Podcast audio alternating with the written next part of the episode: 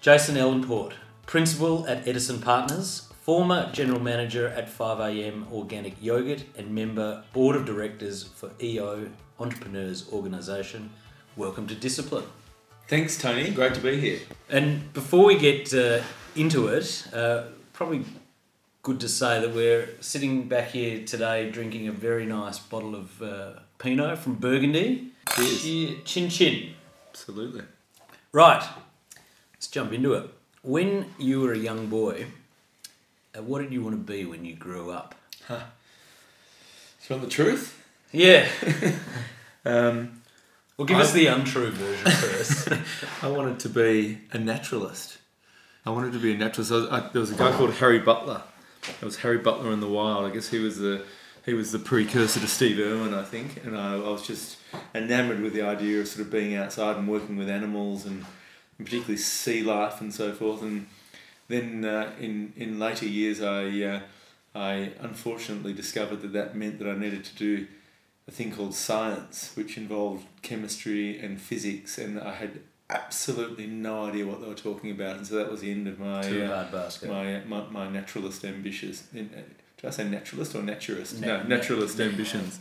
Um, and then what happened then? So you didn't go into that path. Uh, you followed a different route. Well, I was only six, so I um I actually uh, I was pretty industrious as a as a young kid. I I, I always wanted to have um, control over my own sort of economic fortunes So from a had- really early age. So you had the traditional paper run or car cleaning I did, business, I did. business. And I was an identical. I am an identical twin, and so I and I'm I'm I'm the older of the identical twins. I'm five minutes older than my than my brother Brad, and um, so when I when I made my first ten dollars, I took him down Church Street in Brighton, and we walked into Griselda, which was a uh, a toy shop at the time, and uh, and I said to my my five minute younger brother, mate, you can have anything you like in the whole shop. And he he, uh, he walked around for about ten minutes and then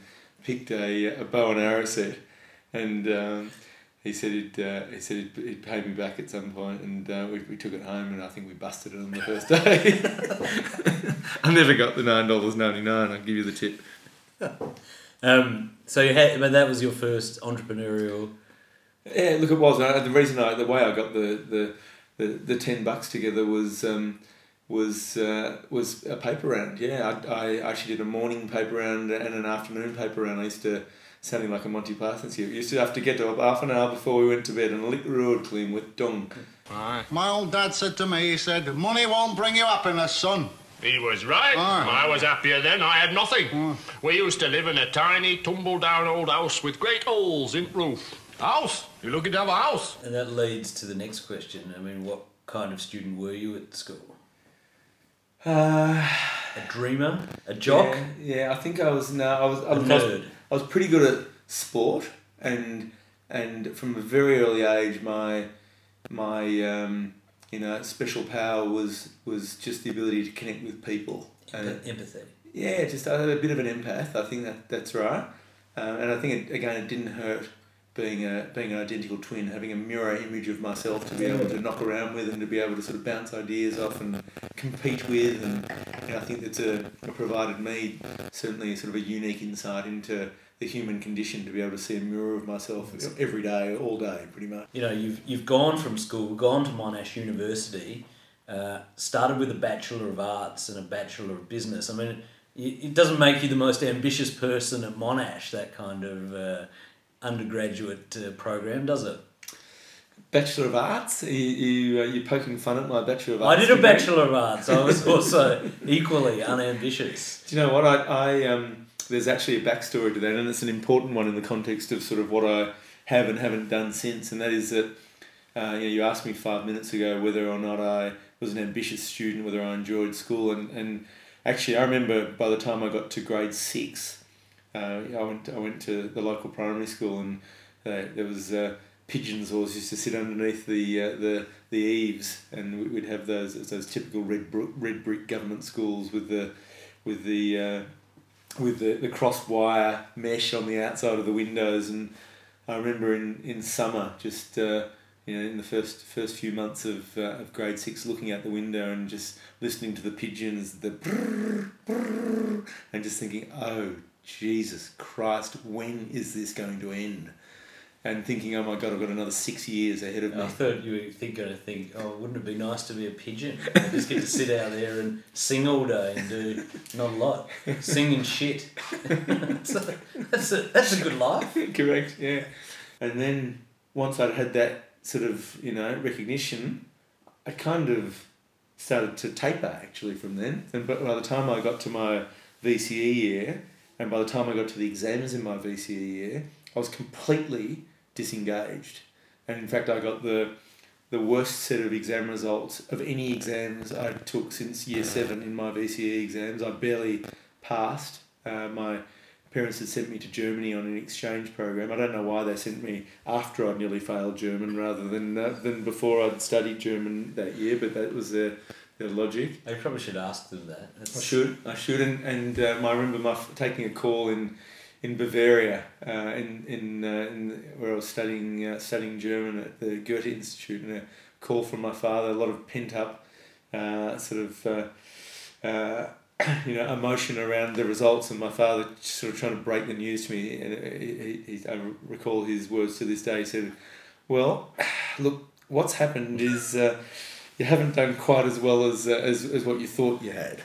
But that's I mean, it's interesting because um, you know there's a school of thought with people that uh, don't go on a, a steep trajectory and they go through peaks and troughs both with their application and academia that they have a, an underlying sense of it doesn't really matter things are going to work out okay Mm. so maybe that's an unfaltering belief in oneself I mean is that true for you is that is that Um, how you kind of looked at things Look, it's really it's an interesting comment, and, and um, you know, I, I I've, I heard recently that um, you know people are late who are late are actually the most op- optimistic people because they always have an optimism that they're going to be able to get there on time, but of course they never do. And um, and I, I think you know perhaps there's a a parallel. I, I've I've always felt that I had a you know without getting too weird. I've always felt that I had a you know a bit of a sort of guardian angel looking over me. I, and I, even you know to, to today, at the age of nearly fifty, I, I just know that everything's going to be all right. It always has been. Now, it hasn't always translated though to you know self belief. In fact, I, you know between the age of you know thirty and, and forty, I, I experienced racking uh, doubt and uh, and you know learned for the first time that um, you know some of the structures and, and ways of thinking that I'd learned, particularly as a very small child, by virtue of some of the some of the some unfortunate things that happened to me as a kid, that um, that I uh, I just didn't they weren't useful to me anymore those structures, and I had to really shed that skin, and that was I thought I was breaking down, but I was actually just growing. So, so that's I mean that's another good segue. Um, when you went into doing an MBA, Mm. what what were you kind of looking for there? What were you lacking at that point in terms of your makeup, or what were you trying to achieve by that particular uh, Yeah, course? look, I mean, there was a couple of things going on there. I think, I think, um, you know, by that point, I, I'd uh, I'd spent sort of five years uh, working. I came out of a, out of the graduate uh, as a, a Monash graduate and went into a, a graduate program with a large insurance company, RACV, in fact. And they were they really were primarily an insurance company. They were a mutual organisation, more like a sort of semi government sort of authority than a than a private enterprise. Um, and you know, I, it was it was uh, it was a punish for me. It really was. It was, but it was also a terrific experience in, um, you know, learning what not to do with other people's money. Well, it's also the antithesis of being an entrepreneur. Being It really was. Yeah, I mean, I, I, that that was um, that was the last time I ever had a job. You know, I got I got a job. I think in coming out of that uh, Monash double degree program in nineteen ninety two until sort of nineteen ninety. Uh, when it would have been nineteen ninety four, I think I would have finished that as a four year d- degree. I think.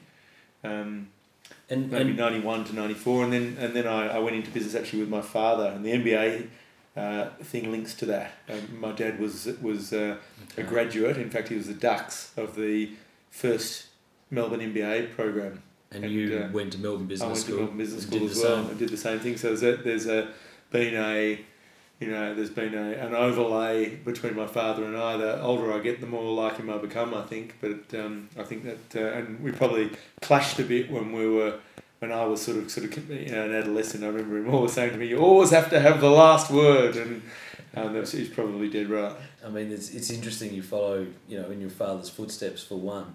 Um, but I think the other thing for people listening is there's a real lesson here in terms of uh, marketing because your RACV um, work experience is absent from your LinkedIn profile. clearly, clearly that's a deliberate. Uh, Well, you know, yes and no. I mean, it, it um, it's funny, isn't it? it? This is embarrassing in that um, that uh, you know, sh- I'm going to show my age here, but I, I came through a graduate program. It's not me going to the toilet, actually, uh, uh, listeners. It's uh, it's Tony filling my, my glass up with this terrible, terrible drop. terrific terrific burgundy he's pulled out of the uh, out of the out of his cellar.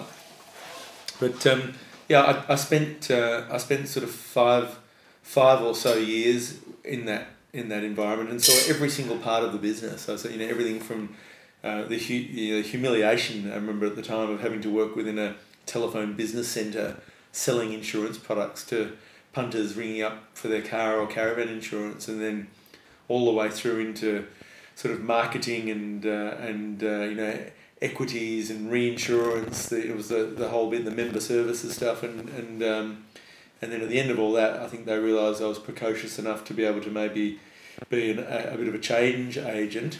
And uh, one day, they someone the, the general manager came to me and said, "Look, we want you to do a time and motion study of the telephone business centre. When you know, help us with technology, help us understand what we could be doing better, faster, and smarter." And I, I just dived into it. I thought the idea that someone would want to ask me for my opinion and I could share that and that might bring benefit was really palpable for me. That's interesting. Um, and I, I, the only issue was I put these recommendations forward and a whole lot of people lost their jobs and I thought, holy shit, I've, uh, I've actually just uh, impacted a whole lot of people's lives. So it didn't sit so, so well with me.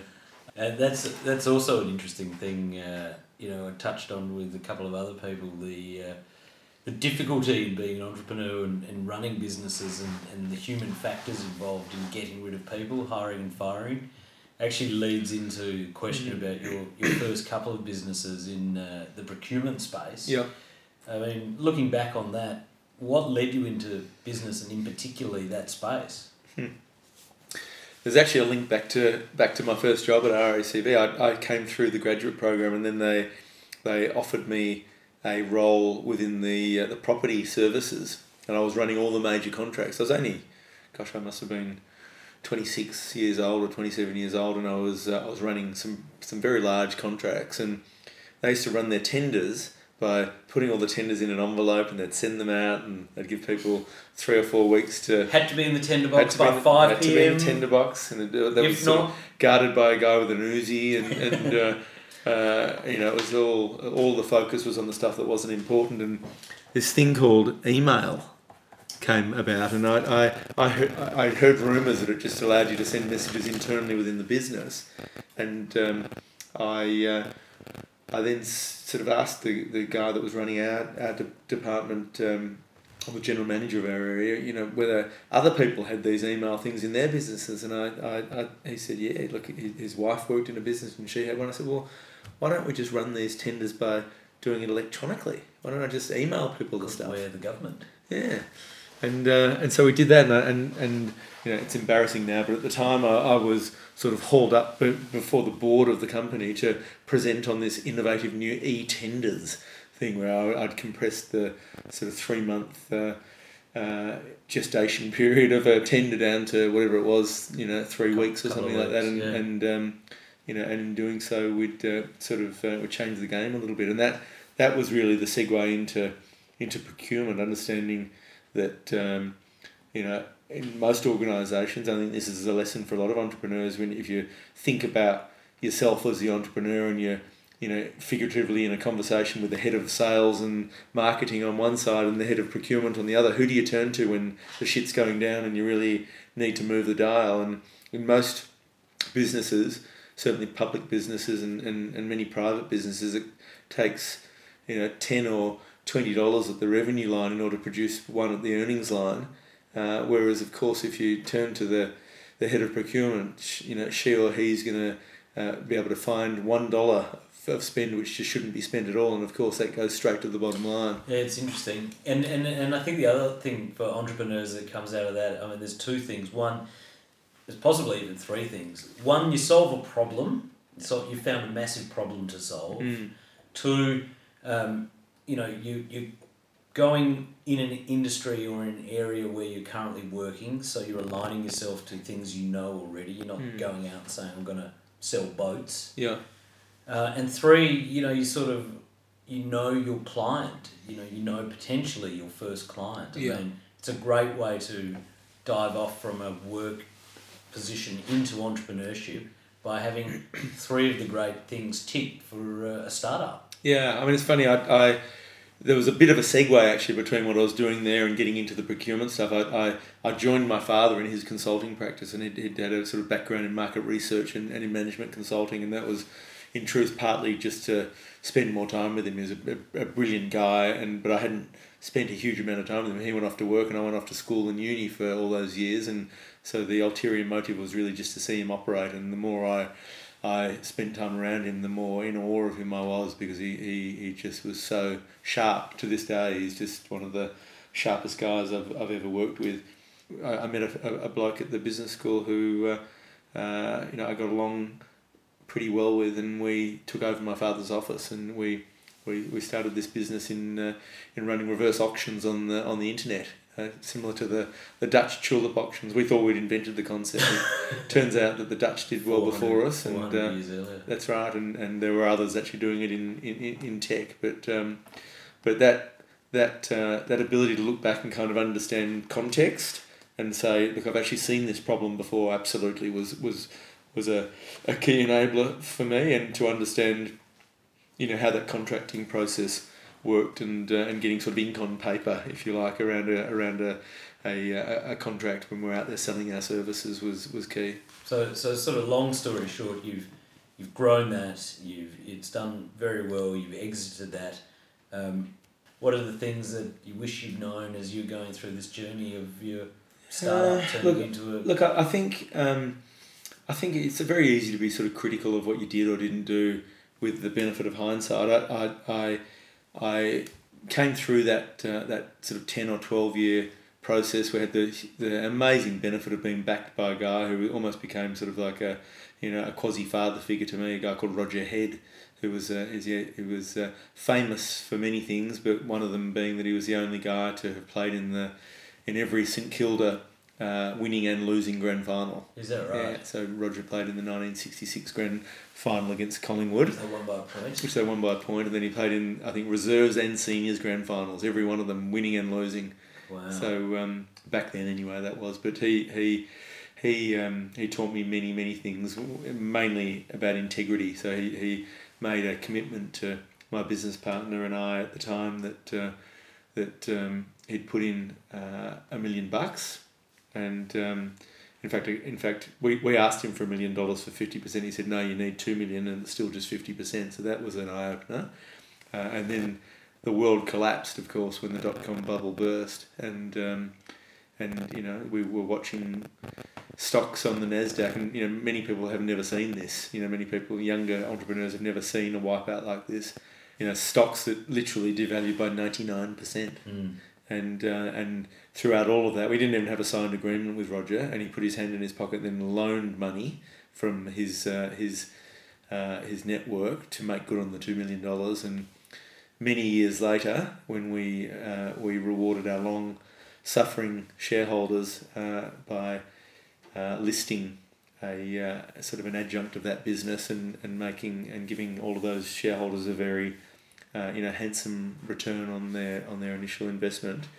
Um, you know, it was a it was a massive weight off my shoulders, and uh, but it, but above all else, it was a you know it was a lesson in in how important your word is because in the end, I think you you know your word's really all you've got, and certainly in the game Your that I've ended up in, your reputation Yeah. so so so easily lost and uh, and so so difficult to, to earn. I mean, it, it, it does sound to me like you've got uh, a huge amount of your motivations coming from um, some of these uh, human factors rather than pure you know money factors. Yeah. You know, working with your father, providing a, a return, feeling loyalty to provide return to Yeah. those who backed you early. Uh, are they drivers? Are they these? Yeah, person- they, yeah, they are, and, and you know what I what I found uh, in my career uh, is that I I think it's really important to understand whether you're the front guy or whether you're a supporter. I think it's really important to understand, you know, what your what your sort of secret sauce is. What is your special power? And if you don't know what it is, sit down with separately with your three best mates and ask them what they think is so special about you, and they'll tell you. They'll tell you exactly what it is, whether you know it or not. And um, you know, for me, it's always been an ability to to connect with people at a human level, at an emotional level. It's Back not been about the business really at all. It's back to empathy, being able to to see, you know, commonality amongst your own human experience with others, because people do business with people that they like more so than anything else. So you know, if there's a great deal to be done, terrific. But you know, increasingly a lot of businesses have an NDA policy, and, certainly within our business at Edison, we've got that no dickheads allowed policy. And if and if there if there's a you know a uh, a savant who turns up to an interview, but he's, he or she's just a just a, a dickhead. We're, we're, it, it's a thank you, no thank you. Yeah. Uh, so that's that's been key. Culture, culture, cultural fit's very important, obviously. Well, I think yeah, cultural fit's a, a starting point, and in order to work out whether it fits, you have got to have one, of course, right? And and so you know, understanding what your culture is, I think, um, can be vague and, and esoteric to some extent. But I think understanding what your values are, I think, has been critical for us and and for me in every business I've ever been part of. So I I I, I led the um, the development of the of the values piece within within Edison, which I'm sure we'll speak about, and, and that has become a a uh, you know a force that has united the principals in the business. It's been a compass uh, around which we've you know hired. It's been a compass around which we've fired. It's been a, a basis on which we've rewarded. It's been a basis in which we've taken risks. It's been been a basis in which we've shut doors quickly. Yeah, I mean it's interesting, and, and you know I'm just going back to a more superficial Mm. level about empathy um, and entrepreneurship. It's also the basis for building rapport and sales. As Yeah, you say, people yeah. want to do business with you. People also want to buy from people they like. They get a sense of trust. They get a sense of rapport from. Yeah. Uh, it's an essential skill to be, uh, you know, to have a bit of swagger, but to also have a bit of compassion in equal measure to be Yeah. able to understand the uh, the shoes that the other person's filling. Yeah, and, and you know, I think, I think that uh, that emotional, uh, you know, IQ is is uh, I think it's actually EQ. EQ, isn't it? but that, that emotional, you know, view is, is and and uh, lens is is is critical. Um, you know, knowing not what not to say and what to avoid, and kind of just reading the tea leaves a little bit around. You know, who- are the decision makers? Who are the who are the sponsors? You know, who are the people who are going to be marginalised in a process? Who are the people you want to just steer clear away from altogether? And it happens in every in every interaction around. Uh, you know, whether you're selling something or buying something or just building you know building rapport with a with a, uh, a prospective customer or client. You know, a long way in advance of actually doing anything with them. You know, we we we spend a huge amount of time having coffees uh, with people because we you know we're just en- generally interested in what they're doing and once you build a friendship with someone and and uh, and a, a genuine concern for what it is that they're doing um, you know I think by the time there's actually a business opportunity there's it's a lot, a lot less about sort of contracts and engagement letters and more around just seeing what you can get after together Yeah, alignment of uh, of values and, Yeah. and outcomes. But what made you want to get out of that pilot seat and now with Edison sit more in the briefings lounge? Yeah, look, interesting question. I, I, I um, and and for listeners, this is a, a pretty unique conversation because I actually helped Tony sell his business back in in in twenty fourteen. So uh, this is a conversation I'm having with with all of you, but a conversation that um, that you know we we We uniquely we, we we participated in ourselves and lived through. And um, you know, I think the the shift for me probably is I I, I think there's a a limit to how long you can put in the, the ridiculous hours and, and you know for for you know ten or twelve years, we just smashed it. Absolutely smashed it. We spawned a number of different businesses. You know, three or four different businesses. We uh, technology businesses. We we realised in at least a couple of the businesses that the people uh, that we were selling to had not a clue what we were talking about. So we actually started up a recruitment business to place people into the positions that we were selling to, and that ended up becoming quite a successful business that we sold to uh, to Drake International in the sort of mid two thousands. Um, so you know, opportunistic things that came along along the way. Um, But you can't say that you you've moved out of that sort of cut and thrust. And, Not at all, not at all. But but what I did realise was that, um, you know, I realised that I really like the the beginning bit, the ideas, and I really like the end bit, which is kind of actually, uh, you know, extracting or creating Value. value around something. And I didn't know if my, you know, return on time was a, a, a compelling equation for the middle bit. And so I also reckoned I'd made enough mistakes to be able to be of value for high impact entrepreneurs who, you know, were lonely at the top, didn't have a sounding board, running privately held businesses, you know, family businesses where it was often a dining room, you know, dining table conversation, dining room conversation rather than a boardroom conversation. And they needed someone who'd not just had a view, but had actually done it themselves. Yeah, yeah. So rather than being surrounded by not so much sycophants, but people who are going to be supportive because they know you or they're your family or friends, Yeah.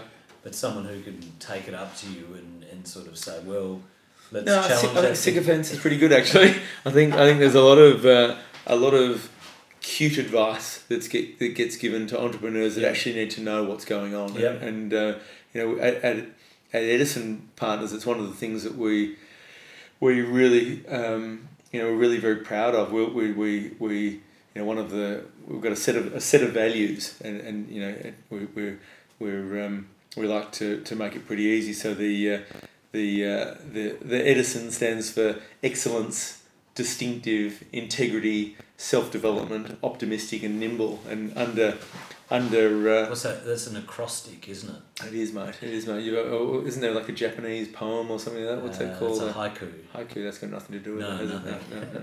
Okay, moving right along. But um, but um, you know, I think you know under the under the integrity bit, being able to just say it. I think one of the behaviours that we've got under under that value is uh, say it as it is. Yeah. And you know when you when you sort of unpack that, I mean, as a as a client on the on the receiving end at, at a you know at a critical juncture in your career and your life probably where you're sort of you know we're assisting these these clients to fulfill the potential that they've had for years but hasn't actually you know hasn't actually shown them anything yet and to be able to make sure that our advice is considered that it's you know that it's excellent but that it's that it's you know no holds barred and not not not kind of uh, So I mean, I mean, Glorified. let's let's just if you say to a lot of people who are used to sycophants, say something as it is, or at least how you guys perceive it as it is because you've Yeah. been there or you're sitting in the expert's chair.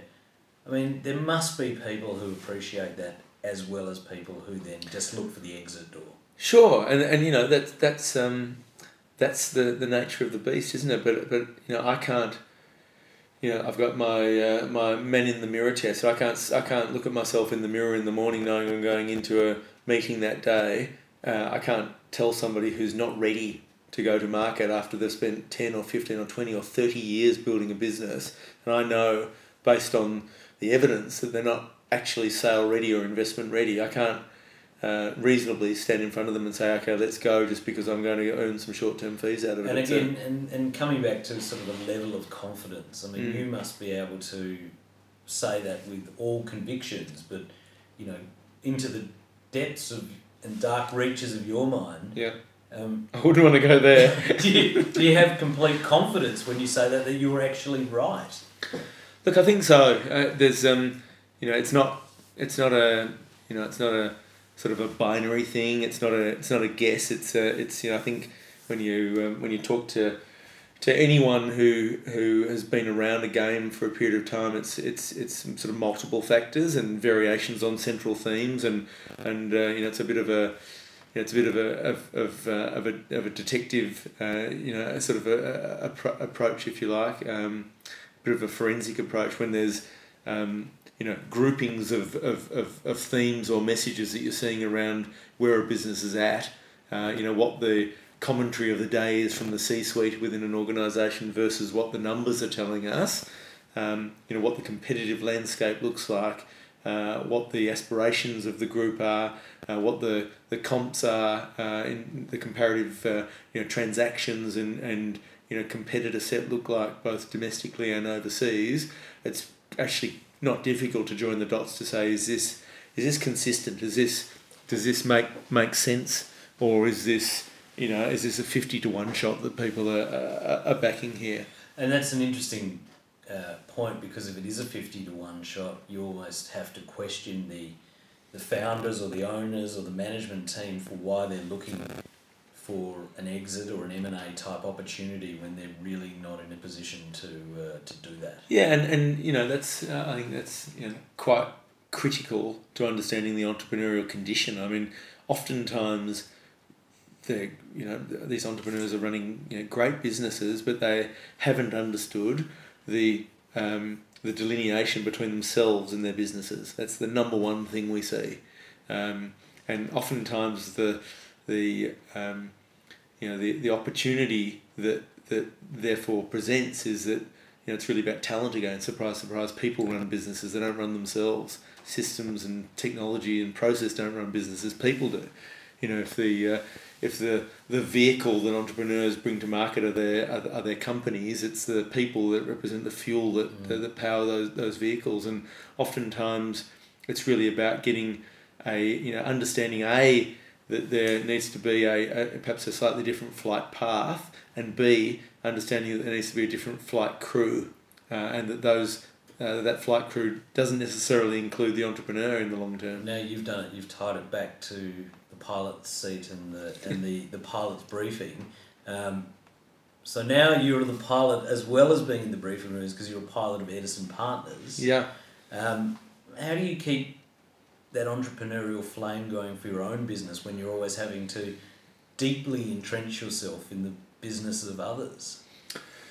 Yeah, look, I mean, it's um, uh, it probably it probably um, you know suits uh, suits someone with a uh, with a split personality actually, doesn't it? But uh, so I think I'm probably pretty well well placed. But but um, you know you know the story of Edison. The listeners don't. But um, you know, Edison was, was founded by a guy called Ben Cowan who uh, who uh, prematurely left us in uh, on the eighth of January in twenty seventeen in a in a paragliding accident. But uh, but Ben had Ben had, uh, had founded Edison as a a, uh, a private markets M and A practice, and and I'd just come through the through the 5 a.m. organic yogurt success, which was it was a you know very rapid success in from sort of ideation through to sort of ninety million dollar sale to, to PZ Cussons in, in sort of a little little over little over three years, uh, and that was really my you know I'd, I'd, sold a number of, uh, of businesses in the in the preamble to that, including including yours. Um, but it, I was in, in truth, I was in my infancy around uh, M and A. All the other businesses that I'd sold had been my own, and I'd been, you know, both entrepreneur and advisor. Uh, in in my case, to uh, to to the, the shareholders and other uh, other founders, and, and I wouldn't recommend anyone to ever try that. Kids don't try this at home. I would, um, I would second that. Mm, I mean, it's uh, it's. Uh, we'll talk a little bit about that in a moment. I suspect around how how to optimize and enhance uh, you know sale processes. Well, I think I think let's let's jump into it. I mean, you touched on some of the things, and if anyone really wants to understand the story of uh, uh, the late Ben Cowan, who, who did die suddenly in a, a paragliding accident, um, there was a great article in the Australian on the weekend. I'll post the link with this, and uh, I suggest you read it because um, it uh, really is a great testament to Ben and uh, how his legacy has gone on.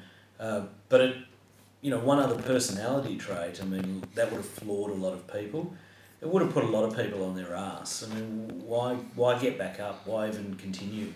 Um, look, it's yeah. I, I, I think the um, the shock of, of losing Ben for, for, for both Chef and I was um, you know was immense, and I think you know the there, there was there was no easy path, but the idea of uh, or the thought of of, uh, of sort of closing the doors and, and uh, on, on sort of Ben's Edison and kind of trying to find something new in the in the murkiness of, of, of January 2017 uh, just wasn't an option for us. It was it was you know it was failure is not an option as we always said to one another and we we um, we we kind of went into autopilot. Chef in particular really went into autopilot just to kind of say let's do you know do the things that we need we know we need to do, and uh, in the days after we put Ben in the in the ground, we were both pallbearers at his at his funeral. We met in the office and kind of um, you know said are we are actually going to do this. You know what do you think? What, what, where are we and is this is this realistic?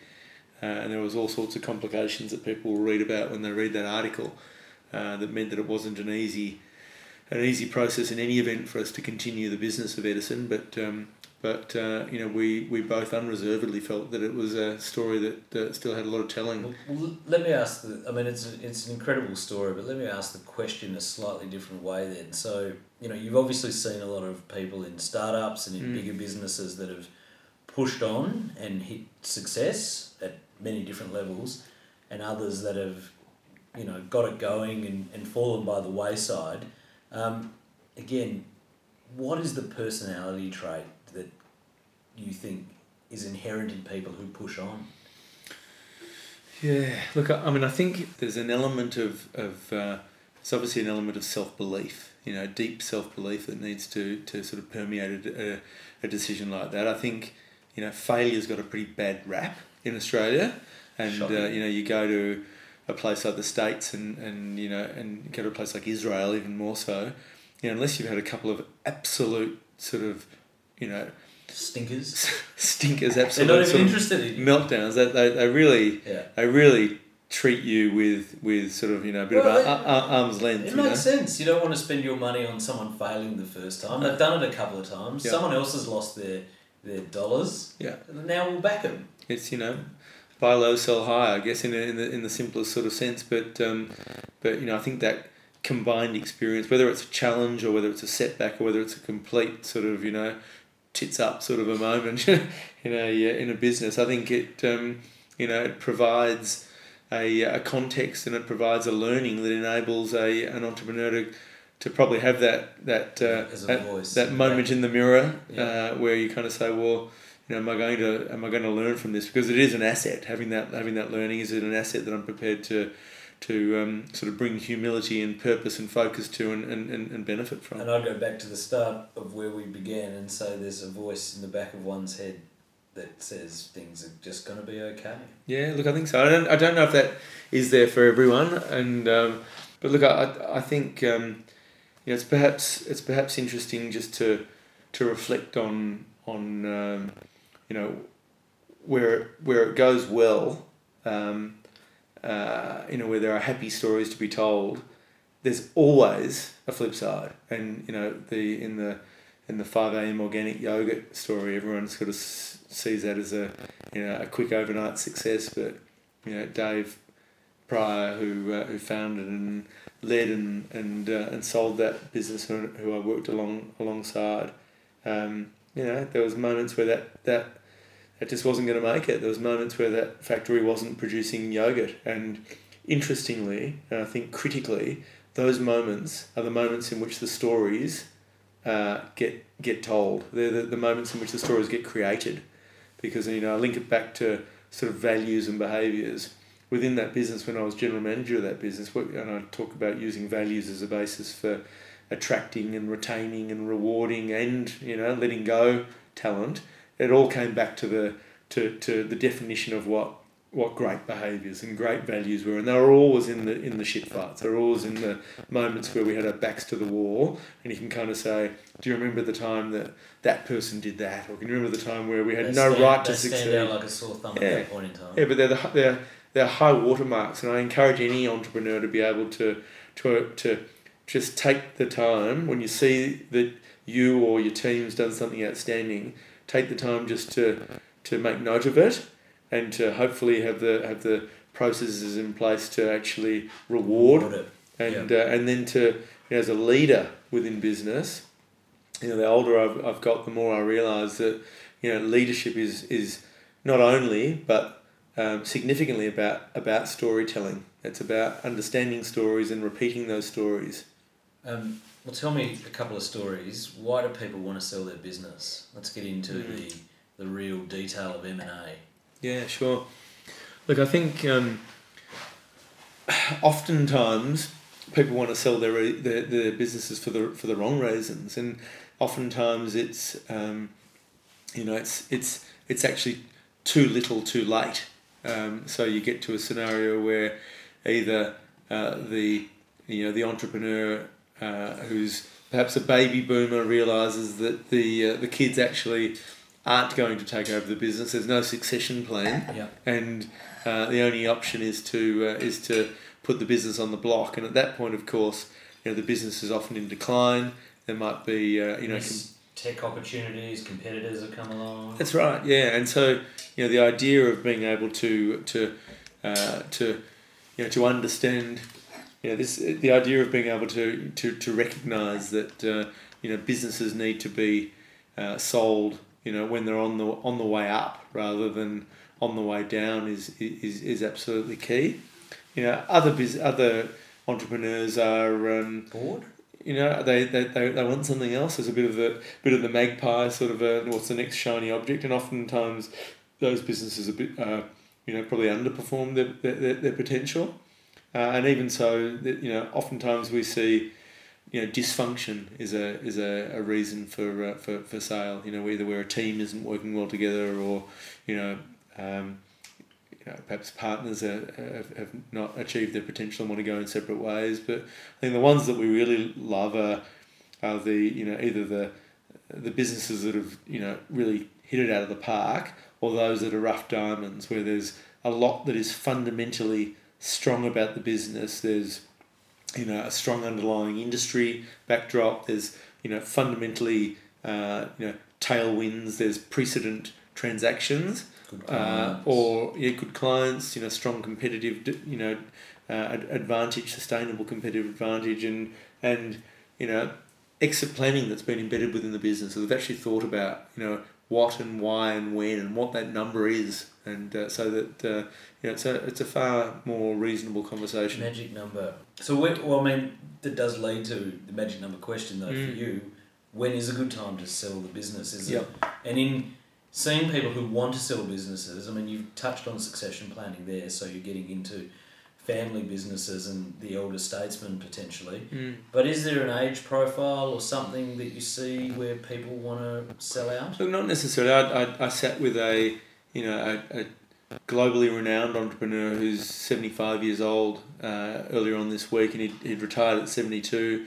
Woke up on his seventy third year old seventy third birthday and just thought this is bullshit. I'm going back into business, and he'd bought twenty something businesses since. So I think everyone's everyone's different, and you know entrepreneurs who are out there and who are building businesses. I think you know it's never going to be perfect. It's never going to be the perfect time to sell. You know the some of the the transactions that we've been involved in, it would appear, you know, are close to kind of, you know, ringing the bell at the top. 5 a.m. was certainly, you know, one of those. Everyone thought that Dave went way too early at a board level, but, um, but uh, you know, uh, history history showed that his timing was almost perfect. And uh, on the LifeSpace probiotics transaction, which we closed last uh, last year, um, you know, again, uh, that was you know very close to the, the top of the cycle. You know, your question was when to sell. I think the answer to that is is is pretty clear and pragmatic. I mean, vendors should aim to sell a business when things are going good rather than when things are going bad, and and uh, you know, um, interest and and commitment amongst counterparties is likely to be diluted, and and and interest is likely to be much thinner on the ground when you can be accused of having topped out. So I think there's really something in our game around uh, needing to leave something for the other guy. So, uh, how do different people deal with risk? Yeah, look, I, I think um, I don't know if it's risk. I reckon it's more comfort. I think again, I think you know these processes I'm talking about. You know, M and A transactions are pressure cookers. They are the icing on the cake that has been baked for ten or twenty or thirty years often, and um, you know people see them as a reflection and a representation of themselves, often their self worth, uh, and um, you know I I uh, I think some of them some of them cope with that, and some of them just don't, and it tends to be the you know the the the, the smarter uh, you know super engaged folks who who are uh, you know have got their fingers in every single pie understand their businesses you know intimately in every aspect that you know uh, have got the capability the interest and the drive where they probably they probably could run the process on their own if they if they really wanted to. The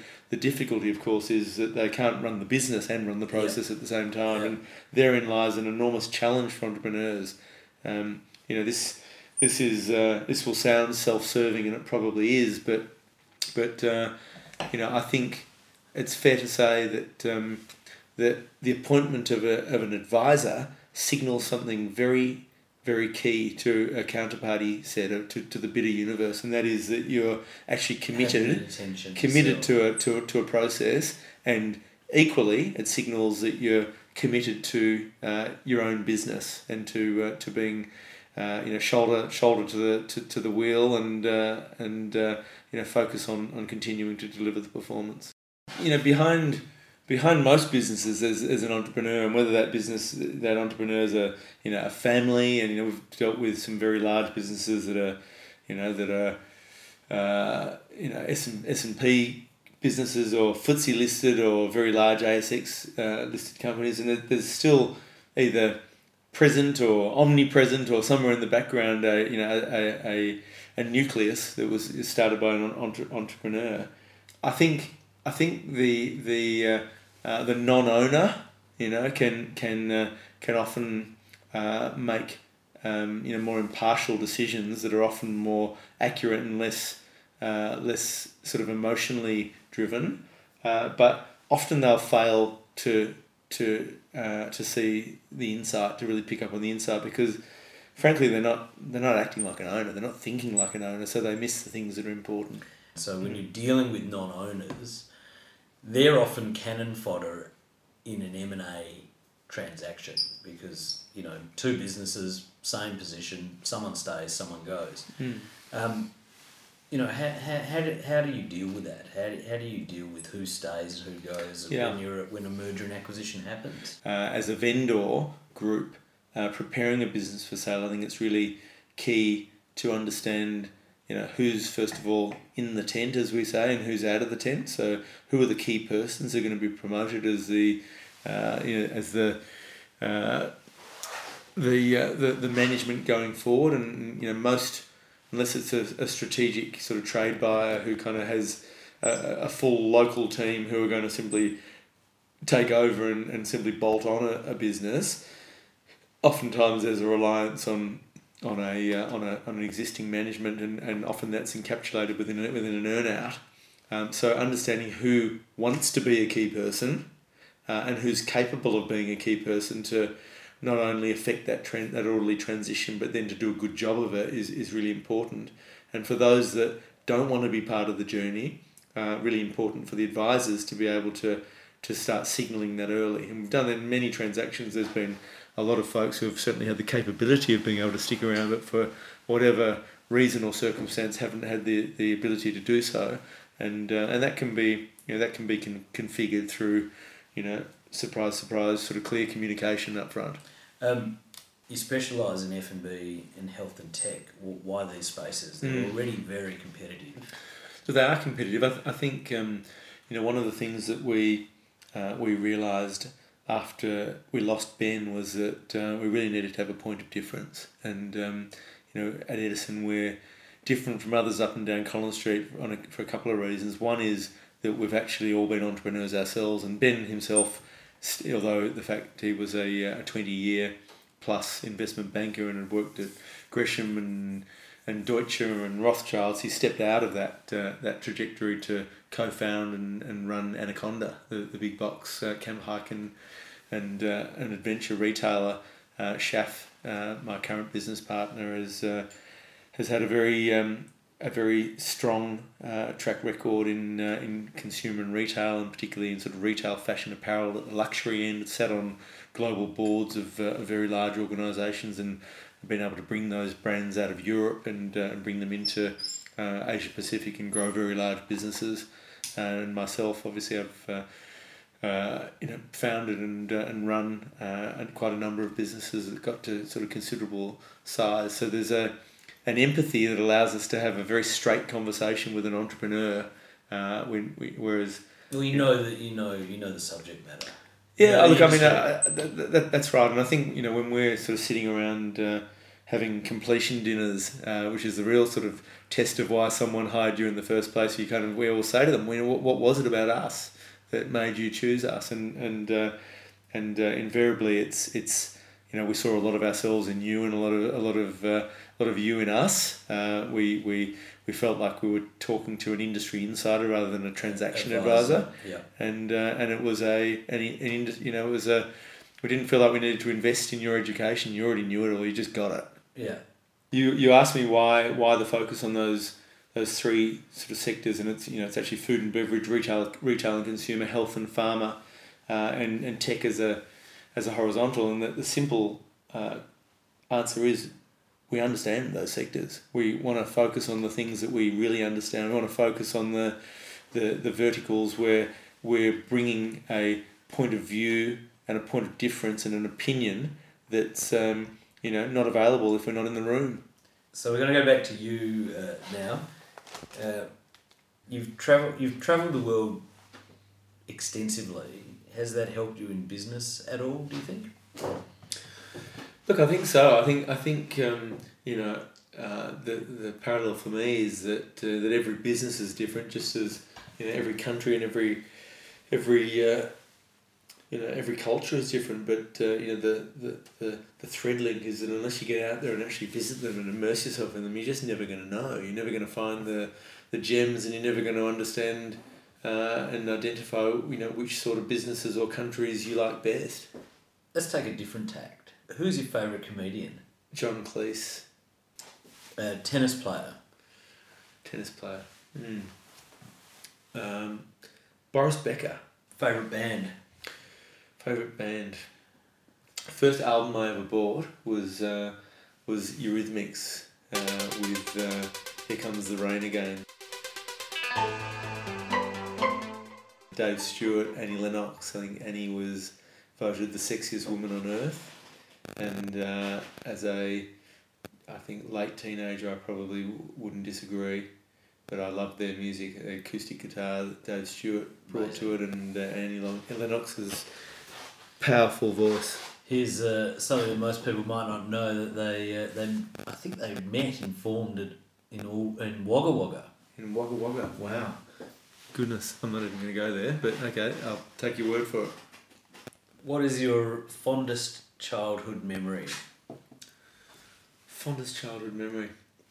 We, we were uh, we were fortunate in that um, our parents were, were both British, and we had our grandparents over in two sets of grandparents over in, in the UK, and um, I think we were in probably grade two or grade three, something like that. Our uh, our parents took us uh, took us out of primary school and. Um, and uh, took us to the UK. We spent sort of months in Yorkshire, in the beautiful Yorkshire Dales with our grandparents, and then uh, our parents, you know, bought or commandeered a VW combi van with the sleeping canopy upstairs above the in in the roof, and um, and we toured around around Europe for a year, and uh, with correspondence school uh, being sent to wherever the next major city was, and I remember vividly doing our doing our homework uh, you know, in uh, caravan parks with the uh, with the midgies flying around the gas lanterns, and uh, and uh,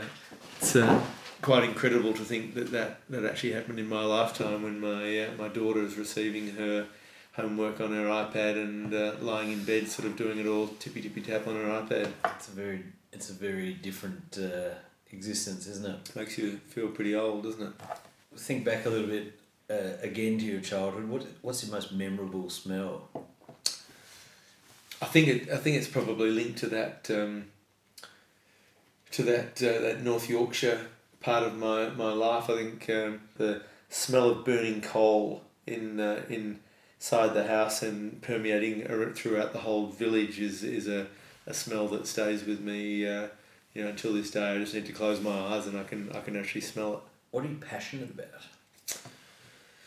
What am I passionate about? Uh, It's interesting. Um, you know, often, you know, I have to say, and I don't mean to be a spoil sport, but I, I you know, I, I think the word passion's dramatically overused. I think, uh, you know, honestly, of the people I know, I think probably less than one percent of them are actually genuinely passionate about something, and oftentimes it's not what they do; it's more who they are.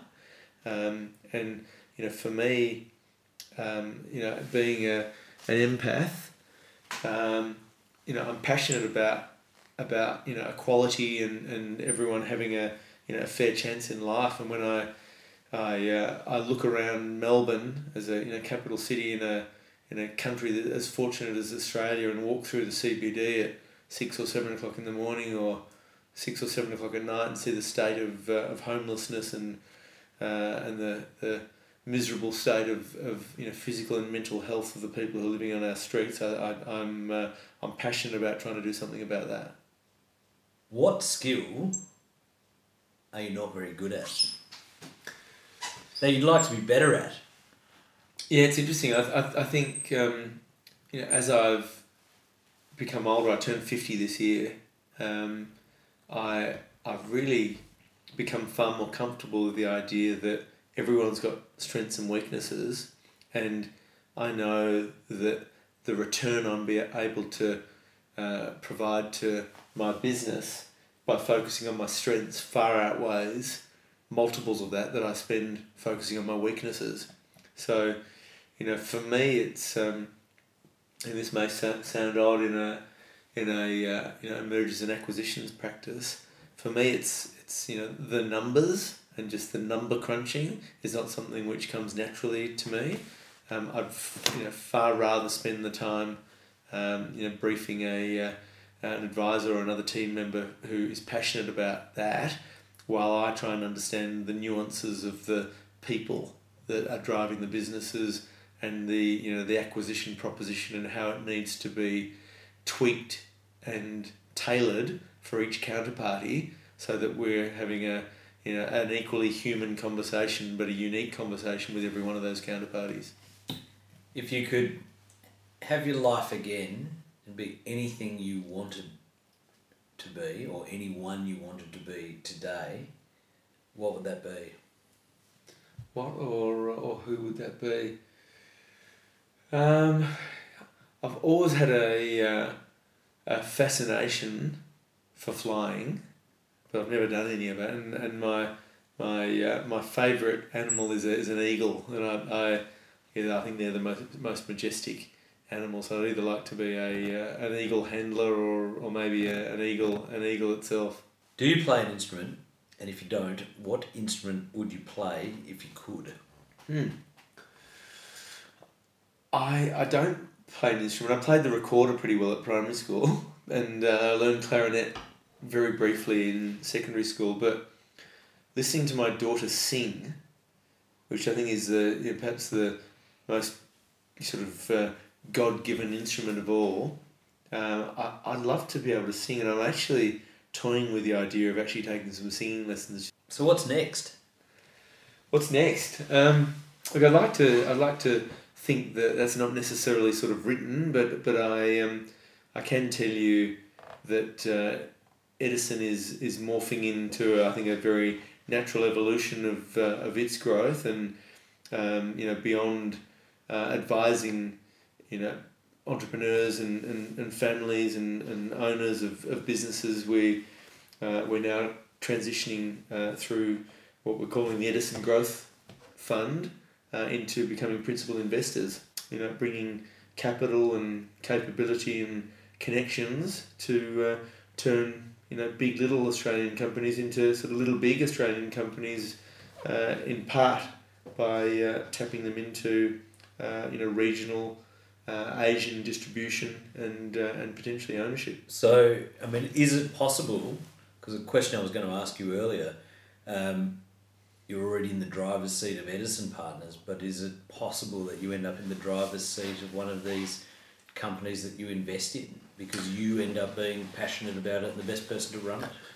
Yeah, look, I don't think we're ever going to be running those businesses. I think you know what's going to be um, unique about Edison Growth Fund is that we're, you know, I think by virtue of our entrepreneurial background, I think we're able to identify risk in a pretty unique way. I think it's difficult to understand the capability of a team uh, and the extent to which that team can enact a, a business plan unless you've sort of done it yourself. And so I think I think we've got a you know I think we've got a clear advantage over over other other private equity outfits in, in, in that regard.